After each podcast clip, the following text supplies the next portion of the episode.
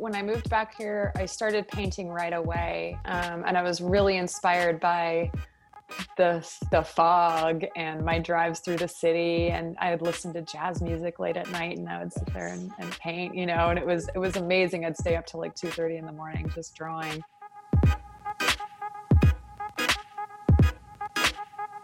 That was artist Robin Galante. I'm Jeff. Welcome to Storied San Francisco, a weekly podcast where San Franciscans from all walks of life share their stories, and you get to know your neighbors. In this podcast, Robin picks up where she left off in part one, with her move to the city to go to school at SF State. After graduating, she went back home to Los Altos briefly, then took an office job in Burlingame. When that fizzled out, she laid stakes in San Francisco, this time for good. She dabbled in art and music, but following the death of her mom, art won out. Today, she's doing paintings of the outer Richmond to help raise money for businesses in that area affected by the shelter in place regulations. For more info, please visit Robin's website at robingalante.com. That's R O B I N G A L A N T E.com. Here's Robin. What was it about SF State? Just that it was in the city and that it was close enough. I was close to my parents and I have friends down, you know, where I grew up. And so I liked that it was close to all that stuff. I didn't really want to move far away. Um, I wanted to be close to my family, my sister, because um, we would hike every week. And so uh, that's the one thing I miss the most actually right now during the quarantine. Um, that yeah. kind of stuff. It's like, oh man. Um, but yeah, that's why I wanted to stick around and I, but I mean, really, it was also I'd say fifty percent that, fifty percent just the pull of San Francisco. You know, just the so city. You, by that point, you were over your the the um, trauma of the crack house U turn. Oh yeah. Okay. Yeah. Totally. Oh, but I was such a little goody two shoes. Like when I first moved here, I remember taking the bus and maybe it was the first time I took it. It was actually the train. It was the Muni line that runs from State through West Portal to the Castro, and it was like magic because you go into this tube, and you're in this thing, and it's and it's moving really fast, and and you can't balance. And I was like, oh my god, I'm being. It's like a warp zone, or that's such a video game reference. It's like a um. it's like a what do you call it um, like a wormhole and all of a sudden you come out in a different world like i come from the foggy Lake Merced, San Francisco State area because I grew up on, you know, or I grew up, I um I lived on campus and so it'd be foggy and sort of a little bit depressing. Go through this tunnel, come out sunny, there's rainbows, flags everywhere. It's like amazing. But I remember some guy gets onto the bus and starts pole dancing in front of me. Of course. And I'm freaking out because that didn't happen in Los Altos. That was your first ride? Your first yeah it was like my first or second and you i just you know that you know that they send people out to do that for first timers right? Yeah sometimes i wonder if it's because i've had people visit and um people who aren't used to the city or whatever. And i feel like these horrible things happen like like when they're they're visiting me.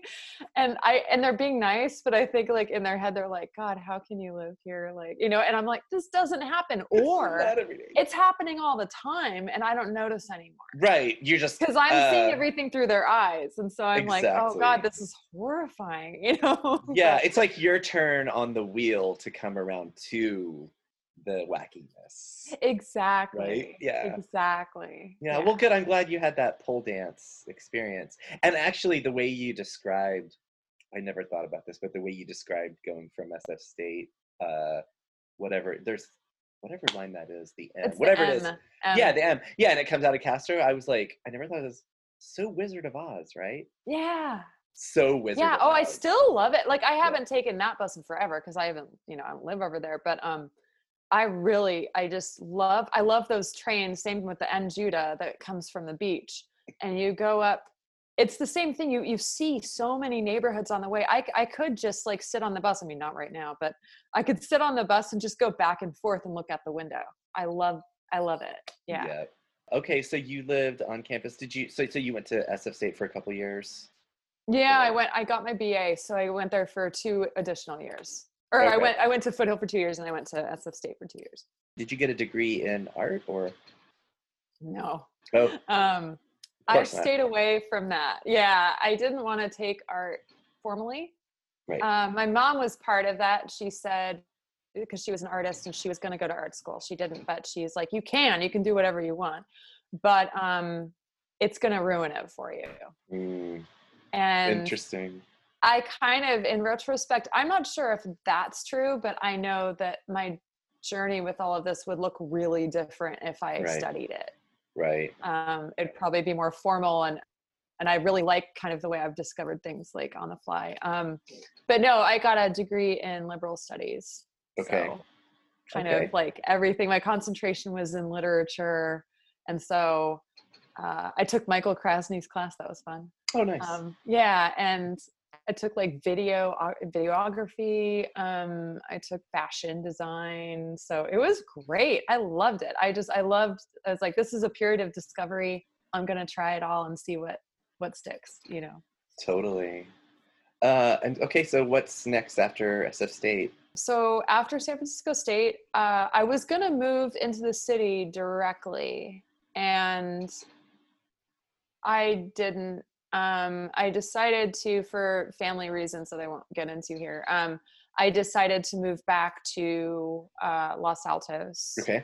for a little while, and I moved in with my mom, and then and that was great because we got along really well. And then I I did move out about a year later, um, and settled down in Bur- Burlingame, and I had my own my own little studio, which I loved. It had shag carpet and it had a big um, gold ball lamp. Like I don't know what you call those, but it was like a big gold ball that hangs from the ceiling. It was totally 1970s. I was gonna dress- say, yeah. it was crazy. It had a dressing room with like green tile every. It was just the most amazing little little place. I'm picturing Austin Powers for some reason. Yeah, yeah, yeah. It totally was. It was great. I had a little balcony. Like it was. I mean, not a. Ba- and it was. It overlooked the parking garage, so it was like kind of ugly, but it was a great little place. Um, but I decided it was kind of a kind of a woo woo story. But I had a lucid dream, which I have a lot of those, and um, it it was a really complicated, long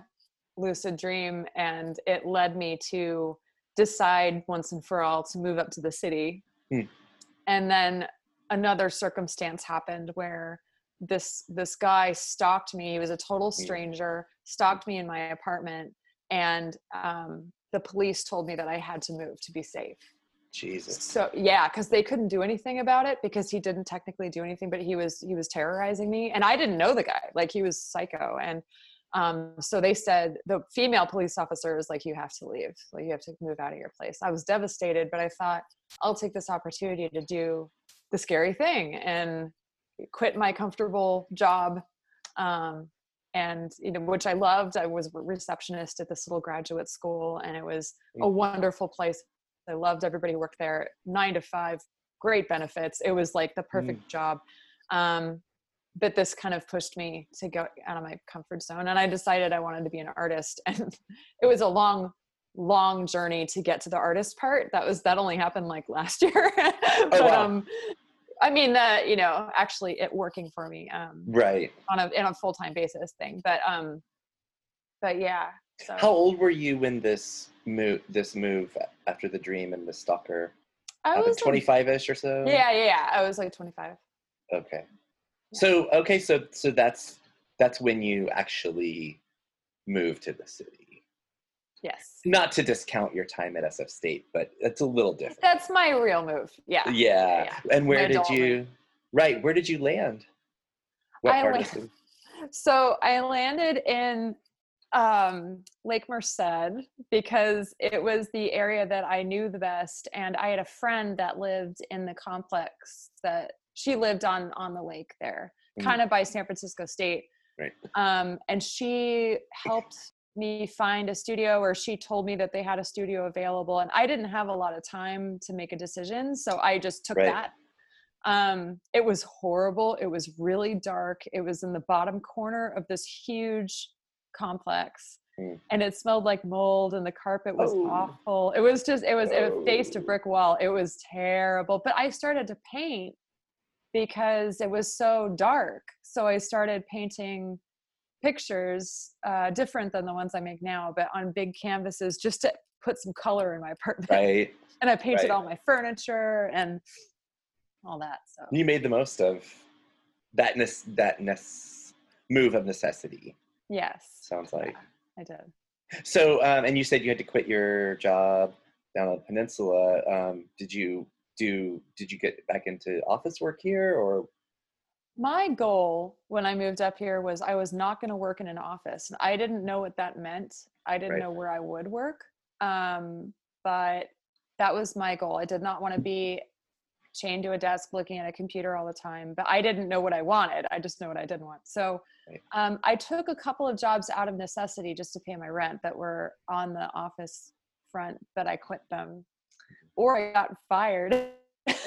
because I couldn't focus. That happened a couple times. Um, you're drawing? and then I, what? were Oh, you yeah, drawing? totally. Yeah. Yes, I would. No, I would Awesome. draw. I would. I would sit there and draw, and like if people weren't looking, and I'd write in my journal, and I would space out. I would look out the window and just space out. So, um, yeah, and so and then I I had some really interesting jobs. I decided to work for myself, and I was a personal assistant for um, various people, including a pretty famous inventor here in the Silicon Valley named um, uh, David Kelley, who was a really interesting is a really interesting guy. Um, and I worked worked at his house in Woodside, and I kind of did all this like organization organizing his his he was in a bunch of magazines and periodicals and stuff so i organized those for his daughter so someday she could look back and see her dad and all these magazines Mm. was my job um, and i refurbished um, a uh, jukebox for him and then i detailed his classic car collection one of them was doris day's dad's car wow.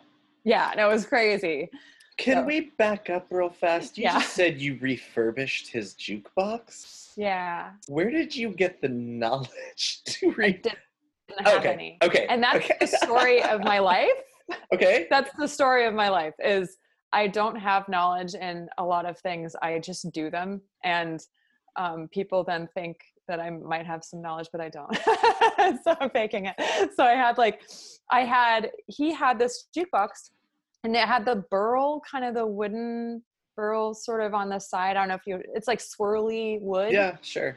and it was worn off. And so he said can you re can you paint that so it looks like the burl is back? Okay. and i'm like i get i guess. And so i went to a paint store color matched as best i could and then just tried to paint the burl back. So you were doing some some odd jobs. Um around the time you moved here this and that this and that um you you did mention earlier that like there was a conscious decision to get back into your doing art Yeah. so do you want to talk about that yeah definitely that, um, that timeline Yeah, so I moved when I moved back here. I started painting right away, um, and I was really inspired by the the fog and my drives through the city. And I would listen to jazz music late at night, and I would sit there and, and paint. You know, and it was it was amazing. I'd stay up till like two thirty in the morning just drawing.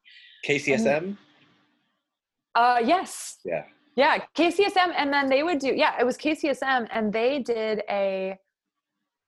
Oh wait, no, yes, I did listen to KCSM in the car, and then at home I listened to KFOG because yes at night on Friday or Sun, it was Sunday night, I think they had this whole programming where they would have like a jam hour where they had like jam music for an hour, and then they had blues radio blues hour, I think was the name of it, and that was on at like ten at night, and so I would do like listen to it all night on Friday, and I'd paint, and I remember doing that in my little dark apartment.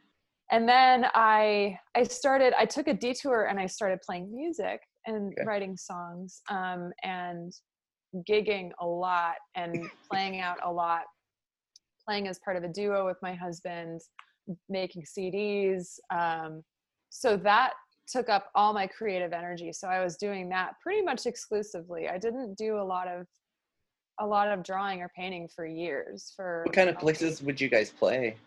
We played mainly cafes and stuff like that. We played the Freight and Salvage. Um, we played at. I'm just trying to think of the highlights. We played at Biscuits and Blues Nice. um, once, but these are all showcases. Yoshi's, but that was a showcase. But still, it was fun. You know, Still, yeah. um, it was it was great. But most most of, mostly it was you know cafes around San Francisco. So we Mhm. just like the cafe scene the most. Cool. Um, so yeah, and then I'd say around the time that my mom passed away, which is 2013, I didn't really feel like performing. Mm. Um, I kind of went went inward a little bit, Mhm. and I liked visual art because I didn't have to like be on for anybody. I could Right. just be in my little world. Um, and so that's when it really kind of took off for me, and I started I started painting at that point in a lot. and the music kind of, it's hard for me to do both at the same time. So the music kind of faded for, you know, a bit. Mhm. Um, not faded, but it just didn't hold the interest for me that, that painting did. and so, what kind of things were you painting at that time?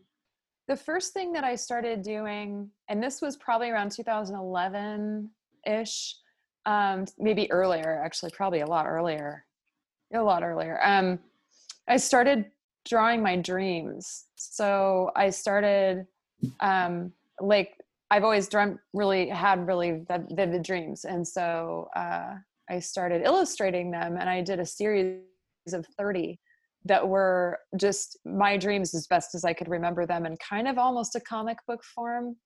I was gonna say like Um, story storyboard kind of, or Kind of, but it's dreams. And so it's Right. very, they're very strange. And Yeah. you either get them or you don't. A lot of people, I like that. That was where I started to get a little bit of recognition um, for that, which blew me away because I didn't think anybody would care about my dreams. You know, it's like when people tell you their dreams that people kind yeah, of go, "Oh, whatever. snooze yeah. Yeah. um, but yeah, I was interviewed for a magazine in Spain about them, and I was like, that's kind of cool. But like, I can because with songwriting, I liked being able to communicate to an audience, um, and have almost a conversation with people through music. And I learned that I could do that with art too. So that's how I kind of got back into it. And then I started working for Nocturne, the podcast, Right. um, and do, doing that. And then, and I did a children's book for someone. And then now I'm just doing a combination of my own stuff and commissions. Sorry. Can we talk about uh, Nocturne real fast? When did that start for you? Um, I started, that was 2000. Oh my God. I think that was 2014. Okay. Yeah. I think, God, so it's been a while. Whoa. That's crazy. Um, You're welcome. yeah. 2000, yeah, it was 2014 is when, Okay.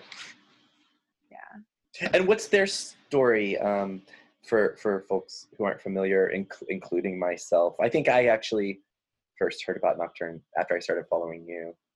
Okay. Um, Nocturne, it's an awesome podcast. I love it. Um, so Vanessa Lowe is the producer. She uh, she's based in in El Cerrito or Berkeley um, area, and she reached out. She's a singer songwriter, and we kind of knew of each other in the in the music music circles um, in the city, but we hadn't crossed paths and she saw my dream drawings and she asked me to um, start or she asked me to do the logo for Okay. nocturne. And so nocturne is your question um, nocturne is a podcast all about the night. So all of the stories take place in the nighttime. It's a very she has a background in sound design along with her husband who's also a producer and so it's really every episode is seriously a work of art but they're also funny they're entertaining uh, some of them are kind of scary um, some of them are historical so it's really worth listening to she, she kind of covers every kind of you know genre um, and she's just a really good storyteller and a great interviewer too so Sounds cool. And by podcast standards, um, it's been around for a minute. Yeah, it's been around for a while. She was um in the New Yorker a couple years ago, Rad. uh, which is a big deal. Yeah, and like on all kinds of lists, and she's had um been in Wired magazine. You know, like she. So yeah, yeah, uh, definitely some success has been had. And you do original art for every episode, or is that? Yep.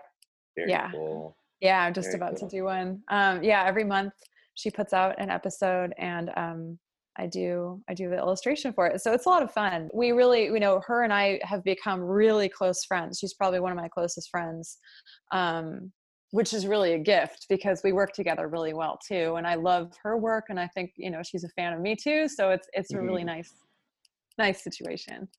Very cool. Yeah. Um, I'll be sure, in addition to what you're saying, I'll be sure to plug and tag Nocturne on, on all these podcasts for sure.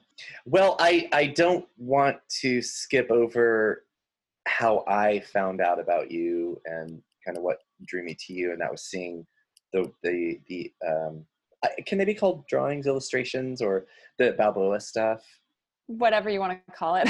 Yeah, Um, the- the illustrations, kind of. Yeah, yeah. yeah right um can you talk a little bit about the inspiration for those where they came from and uh again for folks who don't know um the fundraising that you're doing for with those Oh yeah, definitely. Yeah, so the first one I did, I I did a painting of um, the Balboa Theater in full color, and I had so much fun doing that painting. I decided to start. I I really I I love drawing buildings. Um, there's something kind of meditative about it, but I really love my neighborhood in particular. I'm a huge fan of my neighborhood, which is the Outer Richmond, um, and Balboa is part of that and i don't know i just kind of i love the houses especially if they're a little bit more dilapidated and they've got crazy paint jobs and i love trying to capture what the neighborhood i don't know what the neighborhood feels like not just what it looks like but the mood of the neighborhood the fog um, although i don't i don't always draw fog i put a lot of blue sky in there. There is a lot of blue sky out here too.